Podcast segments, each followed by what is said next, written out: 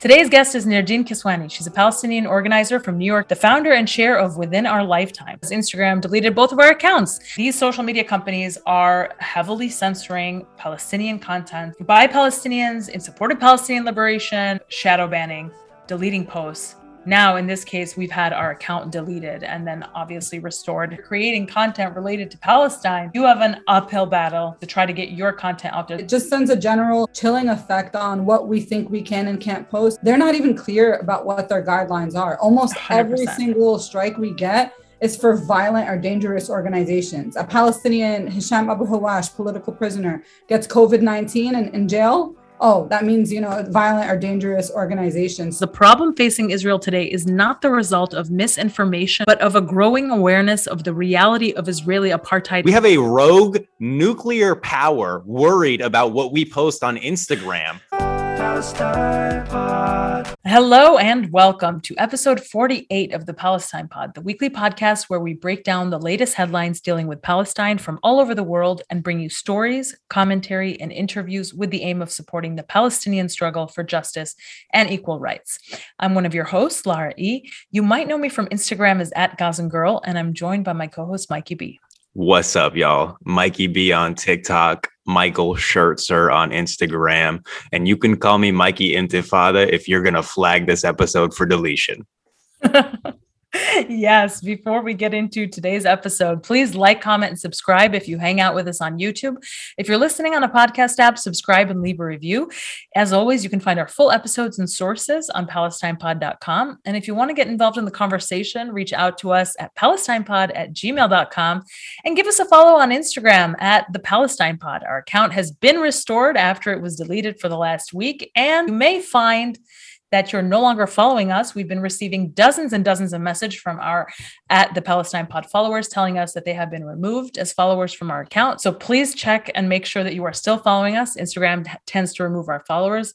Let's get right into today's episode. Today's guest is Nerdeen Kiswani. She's a Palestinian organizer from New York City, the founder and chair of Within Our Lifetime, a community organization revitalizing the revolutionary spirit of the Palestinians in exile in pursuit of liberation. Nerdeen is a 3L at the CUNY School of Law, where she is the president of SJP, and she currently interns with the National Lawyers Guild International Committee, where she's working on efforts to revoke the U.S. settler organizations of their tax exemption status, along with student and legal legal organizations and youth groups in Palestine. Nerdeen, welcome to the Palestine Pod. Thank you for having me. I'm excited to be here. We're so honored to have you, one of the premier organizers for Palestinian human rights in the United States. I mean, y'all are doing y'all are doing that work through your podcast also. It's another it's I also consider it organizing. It's another form of organizing communities and other communities about, you know, political education surrounding Palestine. Totally. Absolutely. And, you know, we have just met literally. and Instagram brought us together, not because we necessarily found each other on Instagram, but because Instagram deleted both of our accounts. And that is the subject, really, of today's episode. We want to get into uh, social media censorship. It's unfortunately still something that we are dealing with as Palestinian organizers using social media to spread education and to connect with other organizers. And this is something that we certainly saw during the May 2021 assaults on Gaza. And we are seeing renewed efforts in the last several weeks to not necessarily delete certain specific posts, but actually get rid of our accounts altogether. So the Palestine Pod account was deleted around a week ago. Your account within our lifetime was also deleted. And we both have been in a struggle for the last week to get our accounts back.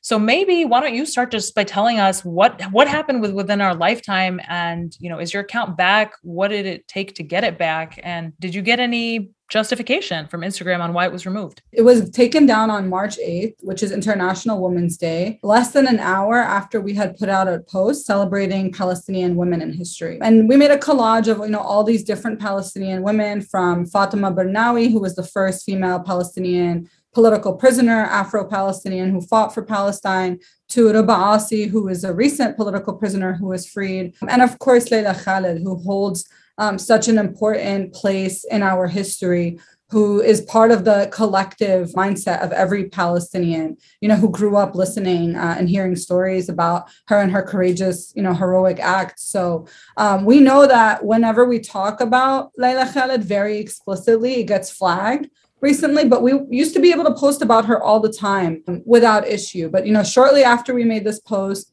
it was taken down and our entire Instagram was deleted. They've taken down our post before and our page would like kind of disappear for a few minutes, maybe less than an hour. But this time it was it was gone for at least four days. And when the page was deleted, did you get any justification in the moment for why it was deleted? Every reason they've ever given us is violent. You're like promoting violent or dangerous, harmful organizations. I don't have the exact you know, verbiage, but they had the picture that they used to say like your post has been removed was a photo of a, of a Palestinian woman holding her heels in one hand and then a rock in the other. And you don't even see what she's directing it towards, but it just captures that like, you know, that spirit of resistance. So that's the closest thing we've ever gotten to it. We appealed it. They said that the appeal will get a response in 24 hours. We never got a response in 24 hours. We never got a response at all. The page was just mysteriously put back up and we don't even get the acknowledgement that they made an error or anything right. like that. I, after I opened the Zoom, I got a bunch of notifications that our Instagram is live again. Like as I opened the oh, Zoom, Oh really? Yeah. Because they know we're about to blow this shit up and like tell everybody, right? That's yeah. why. Well, you know what? It doesn't matter. See, that's that's almost besides the point because yeah. this this actually gets to the the topic of the electronic intifada article that we're both quoted in and that that we're working on right now that is hopefully going to be up sometime this week. Journalist omar was like hey do you still want to be in this? Because i see you guys got your your account back. And i said it's besides the point. I'm, i didn't want to be included in this article just as a way to get my account back. It's really about creating this paper trail and you know putting it out in the public record that these social media companies are heavily censoring Palestinian content and content by Palestinians in support of Palestinian liberation on the topic of Palestine. I mean, you know, anything and and and everything related to Palestine.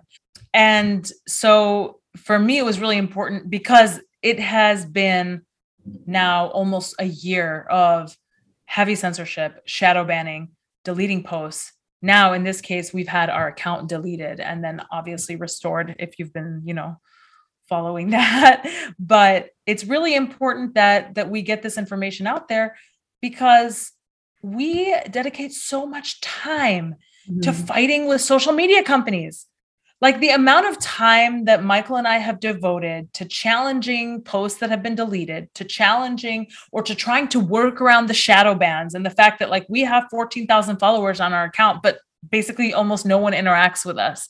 You know mm. the the amount of time that we spend into developing other social media platforms to try to increase our engagement and our reach even though we have the followers but we know they're not seeing our stuff as much as they should be seeing it. It feels like we're running uphill and we're constantly having like just boulders thrown at us and we're trying to like we're just like trying to get there. Meanwhile like everybody else is just like walking you know. You know casually walking and like it's like if you're palestinian or if you're creating content related to palestine well then you have an uphill battle with these social media companies to try to get your content out there the same way that other people get their content out there. So that's why i said no keep us in the article. It's really important to, to keep this in there because also it's going to keep happening you know? Exactly. And you know, our po- our pages were both taken down already, so I think that makes them more susceptible to being taken down in the future. It could be permanent next time, who knows? And it just sends a general chilling effect on what we think we can and can't post because we don't want to jeopardize our accounts. Right. Even if we want to redact what we put on our Instagram and then just direct our followers and people who, who keep up with our page to another platform where we can speak more openly and freely, you know, while comporting with Instagram's guidelines. They're not even clear about what their guidelines are. Almost 100%. every single strike we get is for violent or dangerous organizations. A Palestinian, Hisham Abu Hawash, political prisoner, gets COVID 19 and in jail. Oh, that means, you know, violent or dangerous organization. So it's like, yeah this like racist idea and mindset that they have uh, against all palestinians and if it can happen to our pages and, and people saw that they're going to be much more likely to you know feel the need to censor themselves so they don't end up with the same fate and you know like you said instead of directing our efforts and energy um, you know as, as much of our efforts and energy as possible to talking about what's going on in palestine we have to take you know our time out of our day out of organizing for what you know directly is happening in palestine to talk about this repression. Like this is the last thing you know i want to talk about. I want to 100% campaigns for political prisoners. 100% it's a waste of time. It's a waste of time it's a distraction. It's a distraction from what's going on and it's a waste of time. But we have to do it. We have to engage with it because this is where people are. People are on these platforms. So we have to use them. You know, and people are always commenting on our account like, oh, it's about time that we create our own app. Okay, cool. Go create it. Like, I'm not a fucking software developer. Everyone that makes this comment, go create an app and I will put a Palestine Pod account on your app. People who say that don't realize we are already everywhere. We have a Twitter, we have a YouTube, we have our own website, we have have uh, Instagram. We're on every single podcast app. It's not. It's not about creating a new app. They're all like, "Oh yeah, these companies are all racist. Let's just create our own non-racist app." Okay, cool. Do it, and I'll join. I have no problem. But that's not the point. The point is these companies shouldn't be racist to begin with.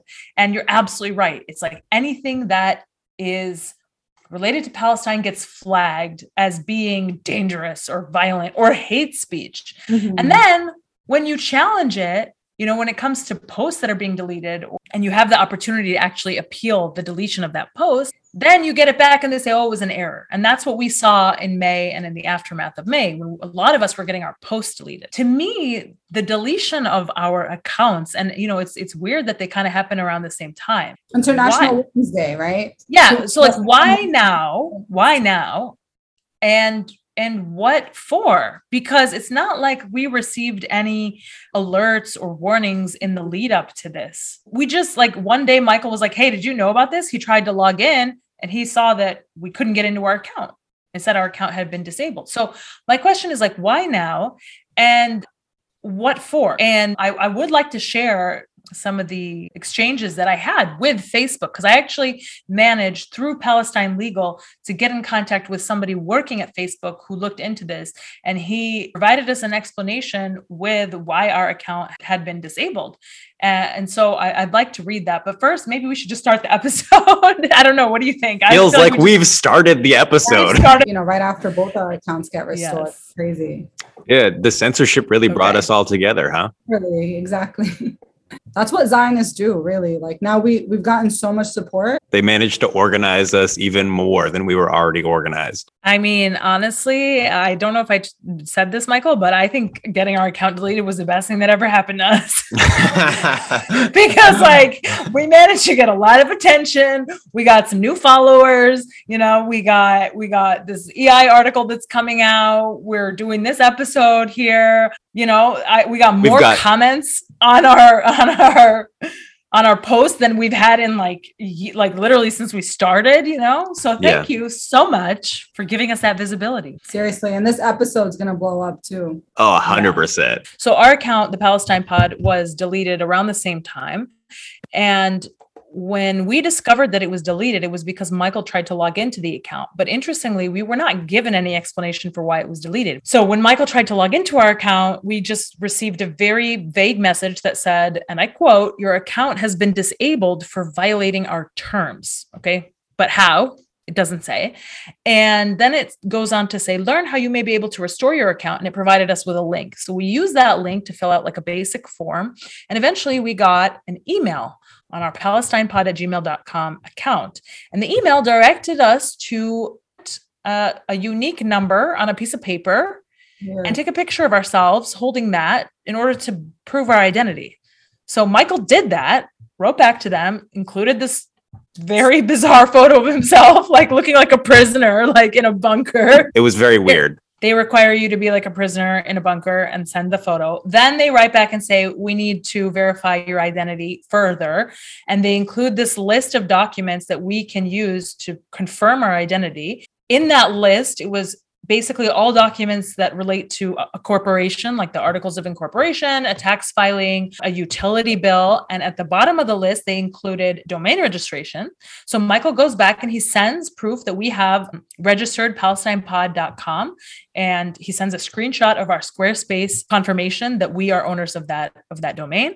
Then they come back and send us the same email but omitting domain registration wow. from the list of documents that we can use to prove our identity. And Yeah. then they just say that you we have to provide them with articles of incorporation, tax filings, a utility bill, basically documents that relate to a corporation. Michael and I are not an LLC. We are two individuals who run a podcast. We do not, this is not like a, a, a profit, profitable company. We've actually invested thousands of dollars into this project. We're bleeding cash. This is not, you know, a way to get rich quick. Okay. So, We didn't get into Palestinian organization for the money, okay? yeah. so obviously we couldn't provide any of these documents because they don't exist. They're not applicable to our situation. It reminds me of when I got pulled over by the police in Thailand and they were like asking me for documents they knew didn't exist, right? Right. They would be like, Do you have an international driver's license? And it's like, No, I don't have an intergalactic birth certificate either. You know what I mean? Like, what are you talking about? yeah. It seems like So- they get mass reports and then they just try to find a reason to get it taken down rather Yeah. than like, you know, give you that reason upfront. Because we never got anything like it's the first time I ever hear about anything like this. Yeah. So then we're in this situation where it's like we can't even challenge the unjustified deletion of our account because they're not willing to investigate it if we don't first confirm our identity in the way that they require, which in and of itself is bizarre because we have never reported our account as being compromised. There Oh no. that was never an issue. Lara, Lara, but all of a sudden Lara. they're requiring that as a Lara. prerequisite to even having the Laura. deletion be reviewed. Yes. You cut Yes. out. You, you got to start again. It was frozen for a bit. Hello? Oh no. Dang. We hear you, but it's your video. is Hello? frozen. Not them censoring us while we're talking about censorship. I feel like it always happens. This on- always happens. I'm so sorry. Okay, so where did I get cut off? Okay, so let me just pick up that thought. They required us to confirm our identity, even though we never reported our account as compromised. So basically, they're setting up this hurdle to reviewing the deletion, which they themselves carried out, but we cannot satisfy those requirements. So I, we ended up in this bizarre, like, you know, purgatory space where we can't get our account back. We can't challenge it because we can't provide these documents. So I reached out to Palestine Legal and they were very helpful and very reactive. They got us in touch with somebody that works at Facebook in the Middle East. And he was able to review the reason for our account being deleted. He provided us in writing with an explanation, which is even more bizarre than the request for company documents. Okay. And I want to read this to you guys because I think it is so important to understand that we're basically just being like, I don't know, they're just fucking with us. Like, I feel like I'm on, I, I feel like I'm on a, like, you know, like we're being punked. Like, this is, they're fucking with us. Slowly and legally. You know what I mean? Like, Yeah. not quickly, no reveal. for sure. So here's what he says. This is the the the individual from Facebook. He says, "I've received updates from the team. Please see below and if you're facing any issues, please do not hesitate to contact me." And this is what the team has said. We have detection tools in place designed to protect users on our platform in accordance with the Instagram terms of use. These tools help identify and prevent abuse of our policies across the platform. So far, so good. Sometimes you may not be aware that the way you're engaging with Instagram is actually in violation of these policies. There are several reasons why our systems might detect suspicious behavior, but a few common examples include automating access to or scraping information from any of our products. I don't know what that means. Scraping information, what does that mean? The next thing they say, providing your login credentials to a third party application or service that is automating applications or scraping information. The same thing, but just give like, what does that mean? Who knows? I have no idea. Using an app or service to interact with Facebook or Instagram in unauthorized ways. We didn't do that either. We don't use apps to interact with Facebook or Instagram. We're just using Instagram. I don't like, again, I don't know what it means. And the last thing they say is your account was shared or compromised and someone is taking actions on your behalf or without your knowledge. Again, we never reported our account as compromised. Our account is not compromised. But I wouldn't be surprised if they tried to compromise our account a number of times. Right. Like they try to compromise it and then they tell us that they It's deleted it because it was hey, some, compromised. something's happened with your account. We're just gonna protect you from yourself. Exactly. It's like they're saying you did all these things, but just in case you say you didn't do them, maybe someone else did it for you. Hey, so then the, the the email goes on and it keeps talking about about collecting information in an automated way without express permission they say based on your account's recent activity our system detected behavior that violates one or more of these policies again they don't ever tell us what is the specific behavior in question that violated or that would have violated these policies. They never point to it. And so i wrote back to the guy and i said hey i'm very confused because our account has not engaged in any of these actions the account is run by myself and my co-host only. We've never relied on automated services to run our instagram nor have we ever used applications to interact with instagram in unauthorized ways. Frankly neither of us are tech savvy enough to even know what that means or how to do that. So can you please be more specific and let us know the exact activity that was flagged? He came back and he said actually i have no idea.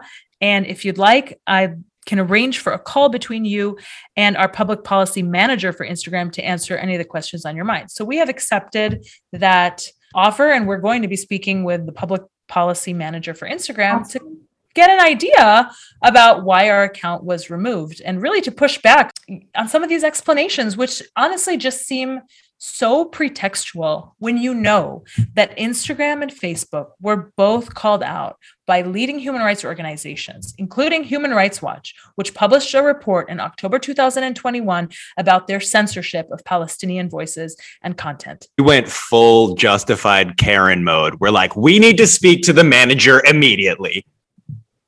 But we do. Like this is not, you know what I mean? Like Yeah. so so the story is still developing and ongoing but the good news is is that in in the interim we did manage to get our account restored. And i don't know if it was the intervention of palestine legal or getting in touch with this guy from facebook slash instagram or if it was because i wrote a strongly worded email after their numerous requests to get documents that don't exist. But Or the point is Could have been the public pressure, the campaign of everybody hashtagging, posting, tagging Instagram. So thank you to everybody who engaged in those comments. and absolutely michael. And i do think that that played a large part in it as well because our contact at palestine legal told me she's like i don't think it's anything that we did. I think it's everything that you guys did including you reaching out to them you writing to them you getting people to post comment and report this as a problem and us reaching out on the back end. The point being that if your account gets deleted by instagram there's no process in place to properly challenge that deletion and get it reviewed. Can you imagine just like the, the people that work there are highly tech savvy, right? They run one of the biggest technology companies in the world. They should be able to put into place a procedure by which somebody whose account was deleted can get that properly and quickly and effectively reviewed. But literally this process this system doesn't exist because we had to go around we had to find an employee we had to write an email we had to get people to like at instagram. I know you went through this Nerdeen. can you talk a little bit about what you tried to do to get your account back? Because there was no transparent way to do so. Yeah, I mean, exactly like you're saying, there's no actual legal recourse to be taken with these companies because they are private companies at the end of the day. So they don't care about your, you know, free speech rights and they don't even have to honor them in the same way, which is, which, you know, is something that we should challenge because, you know, even though it is a private business and there are, you know, many platforms, it's taken up so much space to the point where it's become a part of the public sphere. You know i would argue this is where people go to get you know to follow people to get their news on palestine. So it should be treated with that same uh, with to the same respect that any like public university public organization face scrutiny for abridging people's like first amendment rights so. But but not even legal recourse just recourse within the app itself. Like can you talk about what you did to try to get your account back? You had to mobilize people as well. Did you write to facebook slash instagram? Did you did you try to you know reach out to an employee? Did you try to raise like the, i know you launched a pretty pretty big public campaign on instagram by trying to uh, get people involved so can you speak about that a little bit Yeah, yeah, for sure. We have we had to you know, launch a rapid response campaign immediately calling out what Instagram is doing because it felt like every moment that would go by could jeopardize our, our account being lost forever. We were also in touch with Palestine Legal. We were also in touch with many employees. I got in contact with a lot of different folks who work at Facebook, Instagram, Meta, sent them the screenshots, which we luckily had from before of anything that was ever flagged and the reason that they gave. So, you know, we had to be prepared. We had to be documenting. None of this was an afterthought. You know, we were always kind of worried about this thing like haunting us and in, in, in, the background that we could get lost um, at any moment. So uh, we can get deleted at any moment. So, yeah, we definitely reached out to as many folks as possible. But I do think the most effective thing is a public campaign. We need to be building backup pages. We need to be getting people, you know, on different platforms and we need to name and shame what these platforms are doing, which I think is ultimately the best thing that helped us here. Because, you know, even if we weren't able to directly contact certain folks, you know, who work there, I'm sure they, they've seen that campaign. And anybody who supports Palestine, whether they follow Palestine Legal's newsletter, whether they follow all, a number of all the other Palestine pages that shared our campaign, they were going to see how unjust and how, you know, uh, unfair this censorship was and we're going to fight back against it. So i'm sure we'll never get the full reason why we were deleted and you know these these corporations want to reserve the right to do things however they want to do and not be accountable to a larger community. And i'm sure you know they like TikTok, for example, has a partnership with the Israeli government. These these corporations work with AIPAC. They get donations from Zionist donors and things like that. So they're always going to be like hedging this line between trying to make those people happy and also not be shamed as a company for for carrying out totally egregious censorship of Palestinians and, and Palestinian organizations. Speaking of TikTok, I woke up today to a notification that our latest video was deleted, and that comes on the heels of my entire account from TikTok being deleted. And then I had to submit another appeal. It was reviewed and restored, right? So they always they try and take you down, not necessarily to silence you forever, but just to provide that chilling effect and to impede the flow of information, right? Yeah, like, I'm, I'm, worried about my personal account now too because I got a notification that my personal account near DNK could be deleted, and uh, they took my story down after I posted. My story was a screenshot of of all of the posts that Instagram said that Woe was taken down for. It's like, oh, your account may be removed, and it lists all the posts. I just posted that on on my my personal story, they took it down. They said that they said that my account could be deleted because of this. And i looked at you know older posts. Now it's like a bunch of posts from may until now at least five posts that were taken down. And the more you know you accumulate the more likely it is that your account could be taken down forever.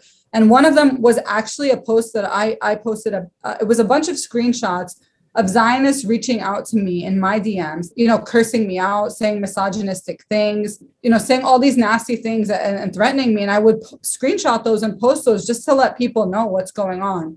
And then I would get it, it would t- be taken down from my account, and I would be warned that my account may be deleted because I'm complaining about Zionists who are harassing me online. Meanwhile, the accounts of those harassing me are still up and they haven't faced any repercussions. So they allow and facilitate the harassment, the abuse, the bullying of Palestinian women, of Palestinian organizations on social media. And then when we even try to draw attention to it by just saying that it's happening, we're the ones who get threatened to be deleted. We're the ones who are censored. Yeah, it's a pretty nifty system where Zionists mm-hmm. do the violence, right? Per- perpetrate yeah. all of the violence. Then Palestinians just try and talk about it, but that gets their account flagged and reported and deleted. For violence yeah, for, for the violence that the Zionists are responsible for. It's pretty nifty, you got to admit.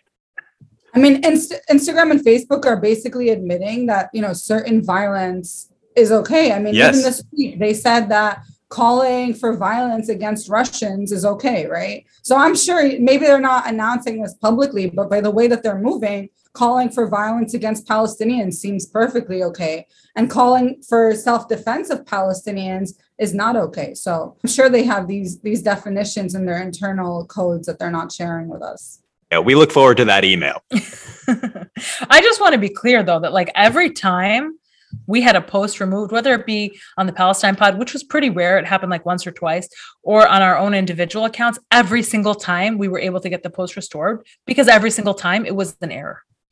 every single time Instagram said, "Oh yeah, that wasn't really what we said that it was." So it's fine, it's restored.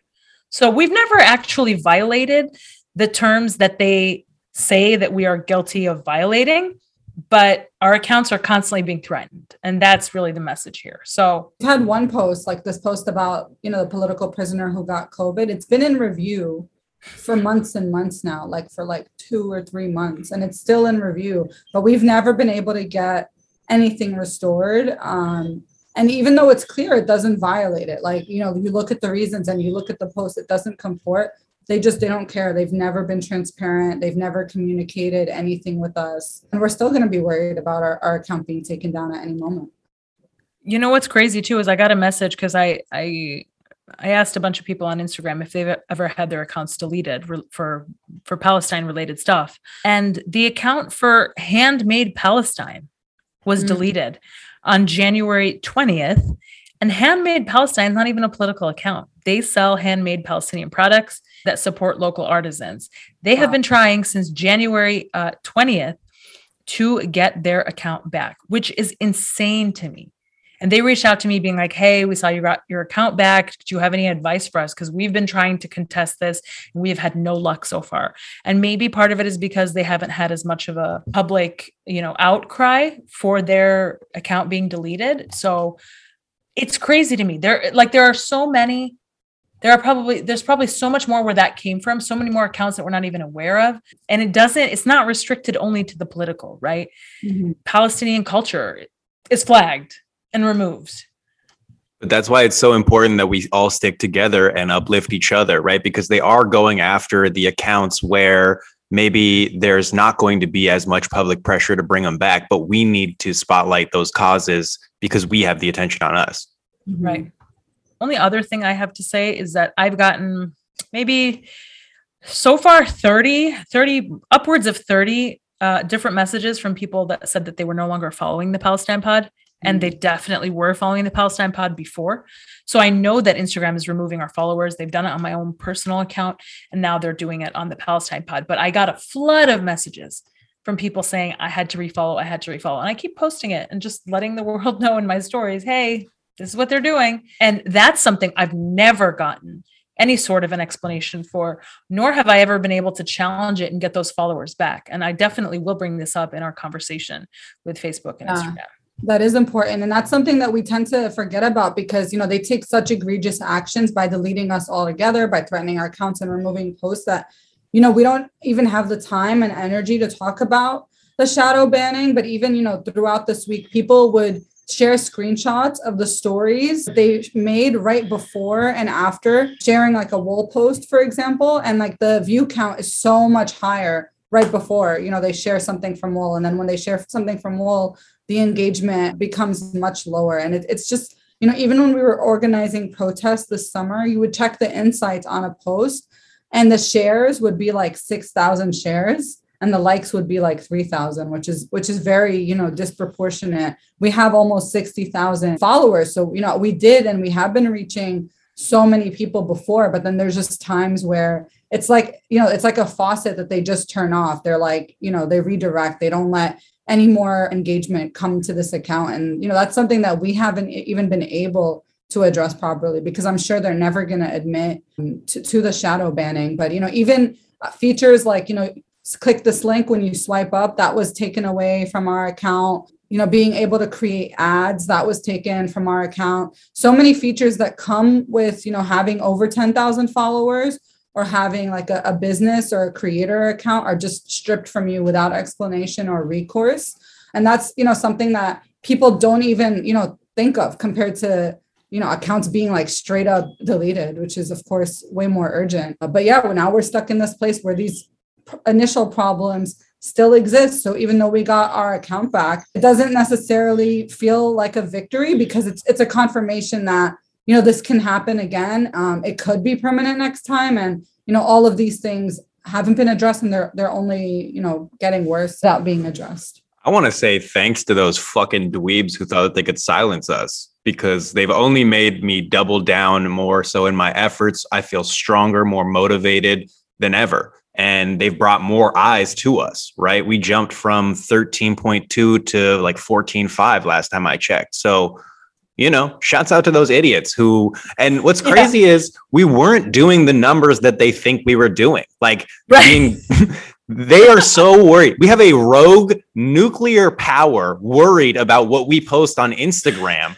And it wasn't even reaching that many people, but because they tried to stamp us out, it started reaching a ton more people. We got a flood of support. So thank you so much to those people who are so insecure that they can't even deal with the existence of a Palestinian narrative on social media. Well, look, Act IL I don't know if you you guys. Yes, yes, yes they disappeared. they dissolved. Well, all that means is that they're going to go back to their discords and their private discussion groups because what they were doing was they were announcing their moves to the public, and they allowed right. for Palestinians to also download the app and just react to what they were doing. So they're just going to be more private in their efforts. They're not going to stop Hasbara manual.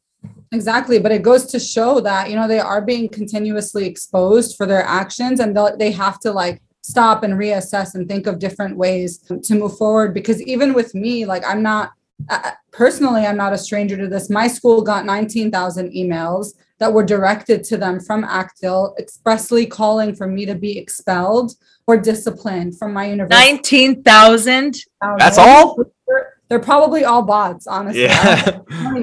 They're scraping information using a third party app in unauthorized yes, ways. Seriously. You know what I mean? Like seriously. It would you like d- click on the Act IL like mission. It, w- it would be like send an email to CUNY to like you know get this Palestinian who attacked Jews out of this out of her university.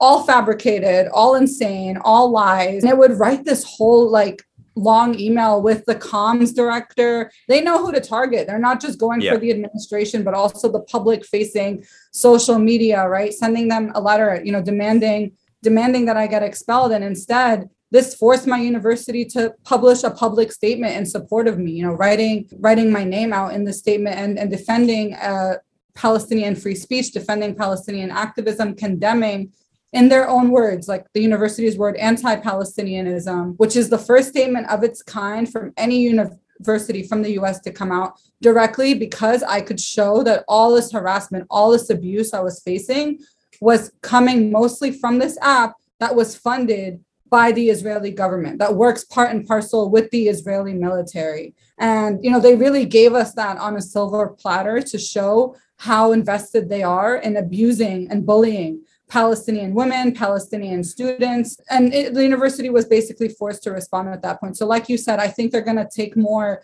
like private ways to do this because it, it really shows the urgency of supporting Palestine when when you see how much money is poured into literally abusing you know college students for for speaking about Palestine for being Palestinian.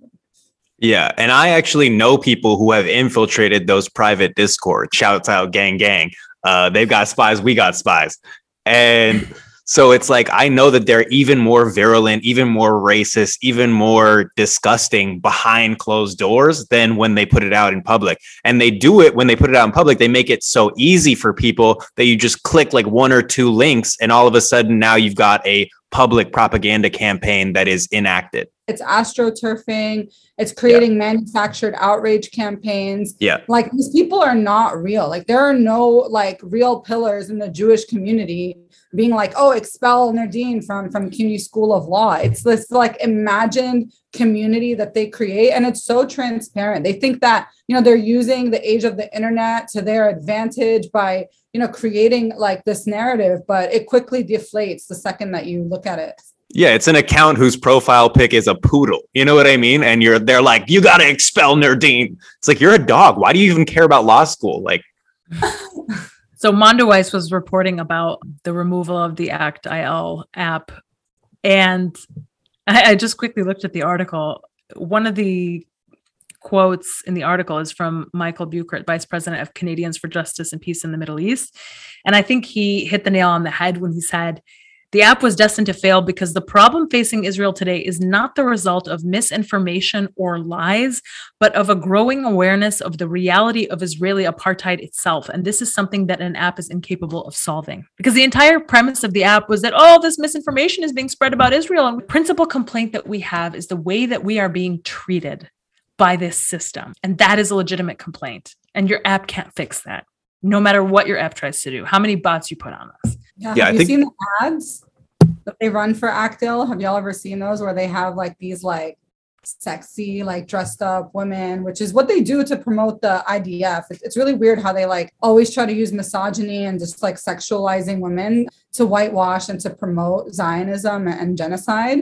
But like, yeah, it's basically like these women like telling this guy they can be his hero if he goes and you know defends against misinformation against Israel. But you know, it's not it's not misinformation. Like they're the ones actually, you know, pushing the misinformation. So it's again this whole thing of of acting like you're a victim, right? But then actually being the one who's victimizing, who's oppressing other people. Yeah, they treat They're- those ads like old Burger King ads, you know, where they're just like, you too could enjoy settler colonialism. But also, it like plays on like the notion that like there's like a geeky guy behind a computer screen that like is going to be super excited that he can get girls now because Yeah. of his computer skills like his you know They're like, hey, we know you're a loser who has no ability to talk to women, and we're just gonna like flame the fire of that fantasy right here. right but you can now get women Yeah, hey. go on Couple clicks, and you're a badass. yeah That's what they do on birthright trips. They get the hot soldiers to like Yeah. get Americans to move there and Yeah. uh, become part of the army. Literally, they're like, you too can, you know, uh, hook up with this like sexy like Israeli Zionist like uh, killer of children, but you know, you just have to join in on on that fun yourself. It's a literal investment strategy, right? Because they don't care where the money comes from. They just need bodies and money. Like that's why they're one of the last countries that's still doing trade with Russia right now. They haven't condemned the invasion and they are still allowing oligarchs to flee to their, you know, settler colony and spend money there. Whereas nearly every other country is like, we don't take your money anymore. oh man What an else do you wanna talk episode. This shit is fire, dog. This shit is fire. what else do you want to talk about We can go to lighter stuff now. You know what I mean? I don't know. We I feel like we lighter covered- I feel like we covered everything that's like heavy, but we could. I don't know. bennett advises zelensky to surrender Yes, actually, that's a great what segue. the fuck That's a great segue because Bennett was still acting as like an intermediary. So, he was supposed whatever. to be wait, he was supposed to be the guy who was going to make peace He yeah, he's supposed to be the everything. moderator, and he goes in and he is like, "Hey, actually, you should just give up." That's his advice. He might have thought he was talking to a boss. I don't know. You know. Oh my God. Acor- Prime Minister Nafal- Naftali Bennett told Ukrainian President Volodymyr Zelensky that he recommends Ukraine take the offer made by the Russian president to end the war, which m- includes many Ru- Ukrainian sacrifices. Okay. According to the official, Zelensky did not take Bennett's advice. The source claimed that the phone call was initiated by Bennett. If I were you, I would think about the lives of my people and take the offer. Are they trying to keep the Ukrainian settlers? Oh yeah. Like, Well, some of them. Hundred percent. Are they're, gonna they're trying to keep they're trying to keep some of the Jewish ones, but there are like a bunch of people who are not Jewish who are coming over, and they've actually said this is not sustainable. We cannot we cannot allow refugees who are not Jewish to live here because we need Jews, basically. It's like, oh, we got we got our settlers. You guys can just give up now. Our demographic our demographic threat has been addressed. Yes, exactly. Because the Jerusalem Po- Post reported that a day ago. And then Reuters comes out four hours ago and says Ukraine trusts in Israeli mediation, denies Bennett advised caving to Russia. So, so this is like, again, an example of Israel said so because it was reported by the Jerusalem Post, which is an Israeli newspaper, a day ago. And now, a few hours ago, Zelensky's like, no, no, no, that's not what he said. He didn't say we should cave. So, like, what is this? What is this like concept of like everybody, you know, like bowing down before before Israel and and trying to cover for them? Israel will admit to something, and then the people who are like the victims of the is like the Israeli violence will try to cover for them. Why? Yeah, you remember when Dick Cheney shot a guy and then that guy apologized to Dick Cheney? Yes, yes it's exactly like That's the diplomatic relations that Israel It's has so with every country. it's so weird. Well, like Biden said, if Israel didn't exist, the US would have to create one.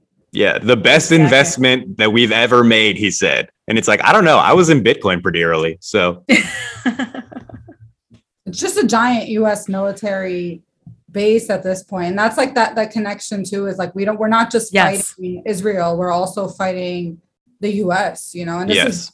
Why you know these these social media companies ultimately bow down to Israel too is because they are US based because there's that settler colonial solidarity between the US and Israel where you know the US can't doesn't go out and say what Israel is doing is wrong because then that would be an admission of guilt of how this country was founded to begin with Certainly. We're constantly drawing the connection between native people from Turtle Island and Palestine. I remember the the week that all the posts about Sheikh Jarrah went missing, and this was I think like right before Nakba Day. There was also a massive campaign about missing Indigenous women that was being censored and shadow banned on Instagram at the same time. So we're literally talking about being killed, being kidnapped, you know, being taken, whether you know you're indigenous palestinian or indigenous here in, in the in the americas and, and this is being erased off of social media. It's crazy. Like these these companies aren't just you know anti-palestinian but they're literally promoting fascism. They're promoting misogyny violence against women by not allowing us to take up space on these platforms to send our message about these things. Yeah, they're disappearing people in real life and then erasing any trace of outcry online. It's a full scale effort to erase and destroy communities. and our history you know like we Yep. I grew up on Tumblr, which didn't censor much back then, but you know that's where I learned a lot about Leila Khaled and George Habash and you know these important Palestinian figures in our history. And Instagram basically made it clear you can't post about them at all because your account will be deleted. So we might have a generation of young Palestinian activists who, if they don't hear about these things in their home or in other political spaces, if they're just learning about Palestine online, which is, you know, the biggest resource that everyone has to learn about Palestine, then they're not being taught about Leila Khaled or George Habash, or they might have to do like an extra layer of work or, or get into like an extra, a, a different community to be able to learn about them to begin with. It's a great point. Yeah, I mean, I think it's especially important for people in exile. You know, I was, I, I think I told Michael at some point, but I, I started to learn Palestinian folk songs as an adult because I never grew up with them. So I had to like go on YouTube and like type in like Palestinian folk songs and now, you know, or Palestinian children's songs because I missed out on all of that growing up. So now I don't want to lose that. And I don't want, you know, future generations to to lose that because of me. So now I have to like learn it outside of the the natural setting of being in my environment of being in Palestine. So the internet is essential for that. A hundred percent. And that's why we even created like the space, you know, for WOL, like uh to, to be able to create that revolutionary spirit and bring that back alive for Palestinians in exile because growing up in a post 9-11 New New York City, like people didn't even say they were Palestinian. Like I grew up with Palestinians who would say they were Lebanese or Jordanian or whatever other Arab country they could like find some relation to. But you know, there was that automatic association of Palestinians with terrorism. But we had nothing to do with 9-11, which is insane. It's Which is crazy 'cause we insane. The, first terrorists, like, is what you know. The way that people in New York used to look at us.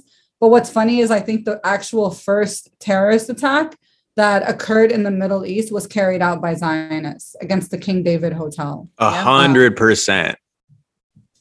It So was it's the just- early Zionist militias blowing up public buildings and creating this false narrative that Jews are unsafe in their home countries in the Levant. The JDL is a terrorist org, and they still Yeah. come out to protest. Like they're considered terrorists even by the United States. Yeah. but they still like publicly outwardly mobilize and when they come the cops literally protect them And you really got to be terroristy to get designated as a terrorist by the United States, like the premier organization of terrorism in the world. exactly. We never had anywhere to go to to learn about palestine. Like i even went to islamic arabic school in brooklyn my whole life which is why you know i, I can even make these connections like with people that i grew up with and stuff like that. But you know even at school they would base like they would kind of tell us the truth about palestine but also make it clear like we can't be like going around saying these things publicly because we could get in trouble for it. So it like reinforces this idea that you can't flaunt that you're palestinian you can't talk about it much at one point they even like banned kufiyas and you know palestine bracelets from the school. And this is an islamic arabic school. Like that's and you know at some level i get that people are afraid and they don't want to be associated with you know all these negative things that muslims are associated with but like also at what cost you know to palestinians who are basically being told like our identity doesn't matter because you know we're going to be accused of all these bad things which or that our, our, our identity is criminal. Like just to say that you're palestinian is like a war cry or something. We're yeah. a people we're a culture we have a very rich history and we've been occupied that's our story. And that's not a war cry. That's just our reality. And if you have sympathy for people who are experiencing occupations, like Michael said, you know, on our episode last week, we now see that people are actually able to understand the notion of occupation and be sympathetic towards those that have experienced this. Well, then you can be sympathetic to everybody who's experienced that, not just people that look like you or sound like you, you know, or share a similar culture as you. Exactly. It feels like there's almost been a 180 thanks to Palestinians who've so diligently spent so much of our time growing up just trying to make these connections for ourselves, telling each other these stories, sharing the stories that our grandparents told us. And much of this had to be done online because there are no institutions or programs where this was being done. Thankfully, now there's so many amazing organizations out there, like, you know, Palestinian Youth Movement, like within our lifetime, uh, Palestinian Youth Movement is also in the article, I think, yeah. that's going to come out that we're both in, because uh, they're also, you know, facing shadow banning. But, you know, we've had to create these spaces fighting tooth and nail to make sure that they can even exist in the first place to come together as a people and to continue to educate people about our struggle, about our culture. And that perseverance, that resiliency that we have is something that people see and admire. And I think, you know, makes them not only want to support the Palestinian cause and struggle further, but also become politicized about other struggles you know that, that they want to fight for. I know so many people who now fight against us imperialism who fight for black liberation who fight for you know all of these different things fight against capitalism but they were inducted into this whole atmosphere to begin with through the palestinian struggle because it is the most like blatant representation of so many of these things. And is a very good litmus test for people's politics that's what Dr. Angela Davis said is Palestinian liberation is the litmus test for whether or not you're an activist. A hundred percent, especially in places like California or New York, where people pretend to be liberal and progressive, yeah. Uh, but Palestine's conveniently cut out of the conversation. BLM in the bio, birthright on the grid. You know what I mean? We Zionists, man. Our page was taken down the day before my the New York law exam, which I need to take in addition to the bar to be able to practice law in New York. I'm in my last, you know, semester, like I said. And I'm I really you know, I'm pretty sure they see the dates because every time I have a final, every time I have like a major exam or anything like that, some crazy thing happens, either like a barrage of attacks directly towards my university, which happens literally every semester, to my Instagram page just being censored all over the place. And we know that this is a tactic they use. I mean, Ramadan is coming up on April 2nd, so just in a few weeks. And we know every Ramadan, there's a renewed attack either on you know palestinians worshipping at al-aqsa families in gaza. We're constantly devastated whenever there are important events whenever there's like a, a, harder time. And yeah it's just crazy that that this all happened. Right before i took that exam it definitely stressed me out. I don't know if it you know affected my performance but that's also another like cost that's that's rarely seen or discussed. It's it's these like these just crazy tactics that they take to really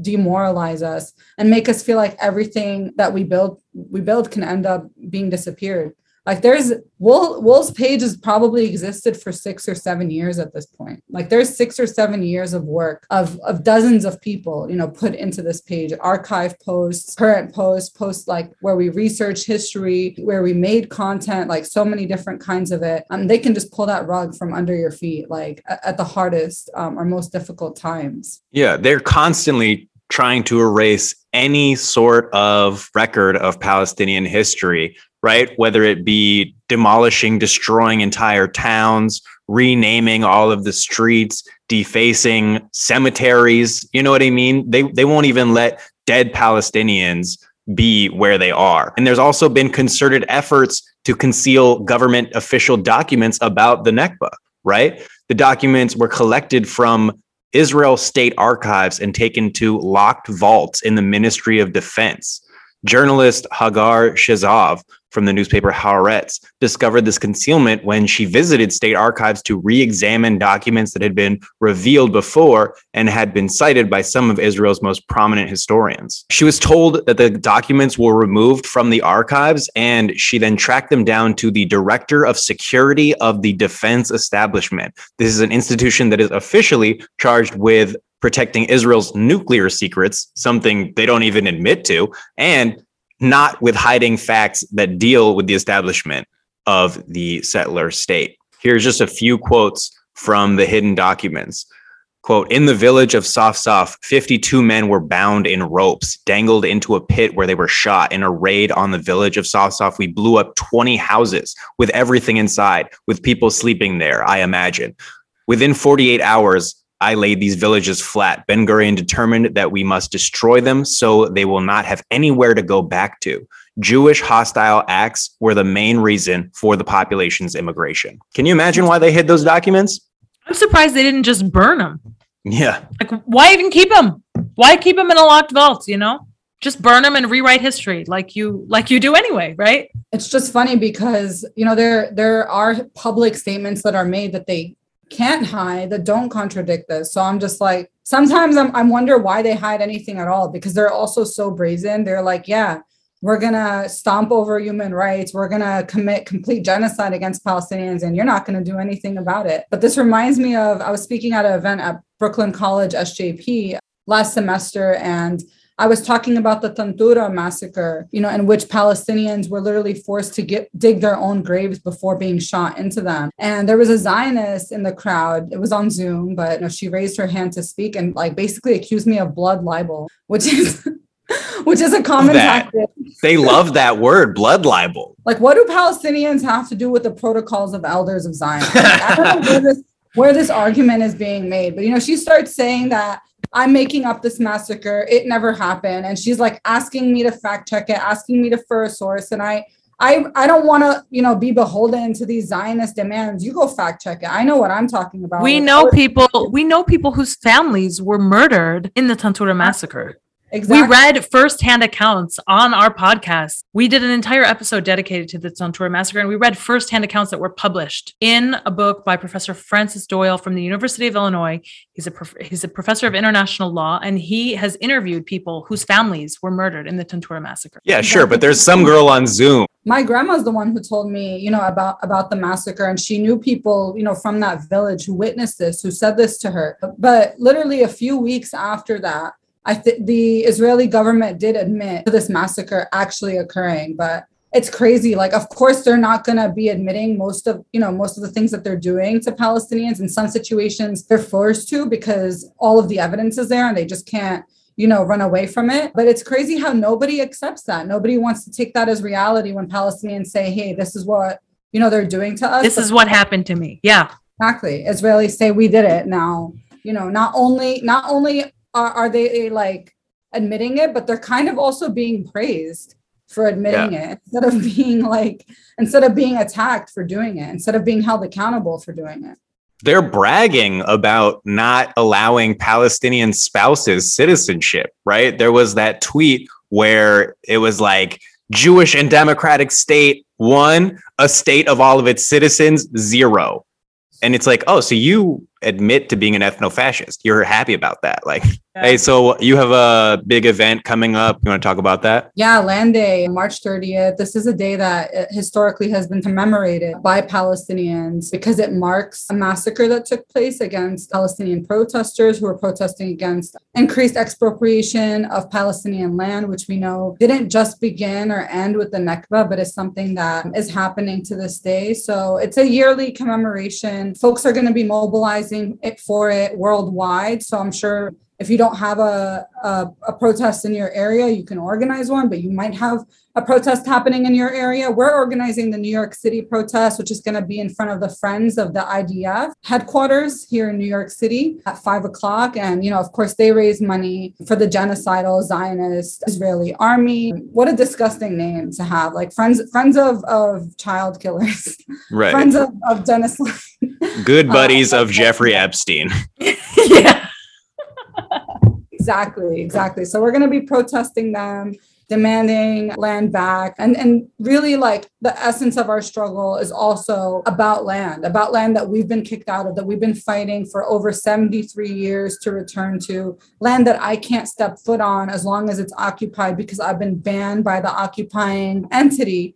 And we really want to try to get Land Day to the level of consciousness that you know Nakba Day has grown to. When we started organizing Nakba Day protests, they weren't that big. They're pretty small. Of course, this summer, our Nakba Day protest on May 15th in Bay Ridge had almost 50,000 people at it, which is never seen anything like that before. And it took, you know, seven years of, of, of consistently organizing a protest every single year to get it to that level. And we really want to make sure Land Day gets to that level of consciousness as well. We've organized for Land Day protests in the past, and we hope to build on the momentum bigger and bigger to connect it to you know what our, our, the essence of our struggle hasn't changed. It's been the same thing. We've been kicked out of our land. We've been subjected to this occupying entity and you know that that's never changed and we're always going to fight it until we achieve complete and total liberation of every inch of palestine not just for the West Bank, not just for Gaza, but also for Palestinians who come from 48, who come from Yafa, Haifa, and you know all the Palestinian cities that have been renamed to Israeli cities. That's the promo right there. Cut it. Cut it. yeah. That that was great. All right, Nerdeen, thank you so, so much for coming on the pod. We so appreciate your stories, your insight, all of your activism and work, everything you're doing. Thank you both so much. It was good to meet you. And folks, thank you all so much for listening to another episode of the Palestine Pod. Go ahead and follow us on Instagram at the Palestine Pod while it still exists. You know what I mean? Shouts out censorship. Send us a email at palestinepod at gmail.com. Check out our website, www.palestinepod.com, and check us out on Patreon www.patreon.com slash Palestine Pod. That's been another episode. Hope you all have a great day. I just got the craziest news like this second right now. Oh yeah, what was it? We're back online apparently. I haven't even seen it yet. Ah, confirm for myself. Holy yeah, shit. get that fresh look. Ooh, face, right? I swear to God, like this is happening live, right? Right now. Like I just I'm getting a bunch of signal messages. Let's go.